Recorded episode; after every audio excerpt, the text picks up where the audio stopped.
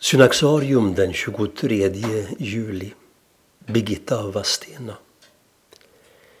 Birgitta Birgersdotter föddes på Finsta gård i Uppland i en stormannafamilj som hade nära kontakter med kungahovet.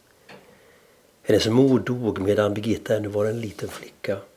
Hon skickades vid 11 års ålder till sin moster på Aspanäs gård i Östergötland. Det berättas att Birgitta redan som ung hade uppenbarelser.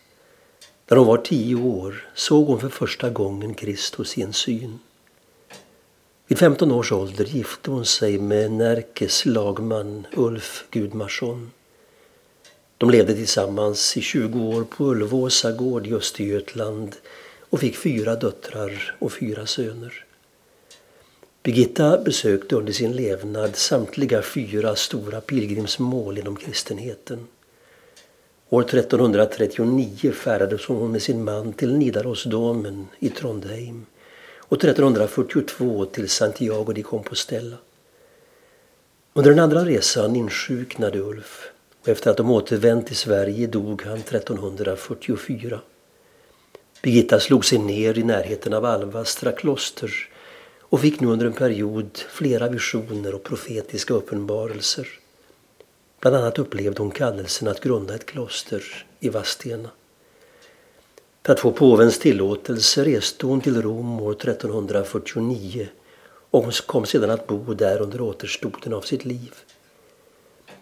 Birgitta ägnade nu mycket tid åt bön och fick ytterligare uppenbarelser. Dessa handlade även om hennes samtid och hon uttalade sig frimodigt i politiska frågor. Hon kunde kritisera kungar och krävde dessutom att påven som vid denna tid bodde i Avignon skulle flytta tillbaka till Rom. Birgitta företog ytterligare pilgrimsresor och besökte bland annat Jerusalem och Betlehem. Det var efter att hon återvänt därifrån som hon avled den 23 juli 1373. Hennes dotter Katarina såg till att Birgittas kvarlevor fördes från Rom till Vadstena klosterkyrka som redan var under uppförande. Fem år senare blev hennes klosterregel godkänd. Birgitta fick alltså aldrig se det kloster hon i sina visioner fått noggranna anvisningar om och som kom att byggas helt enligt hennes instruktioner. Det blev istället hennes dotter Katarina som kom att bli klostrets första abbedissa.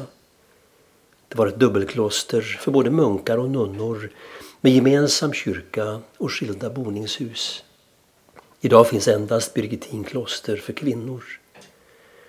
År 1999 utsåg påven Johannes Paulus II Birgitta till ett av Europas kvinnliga skyddshelgon. Tillsammans med Katarina av Siena och Theresia Benedicta. Hennes himmelska uppenbarelser, Revelationis Coelestes, har utkommit i många upplagor och finns även översatta till svenska.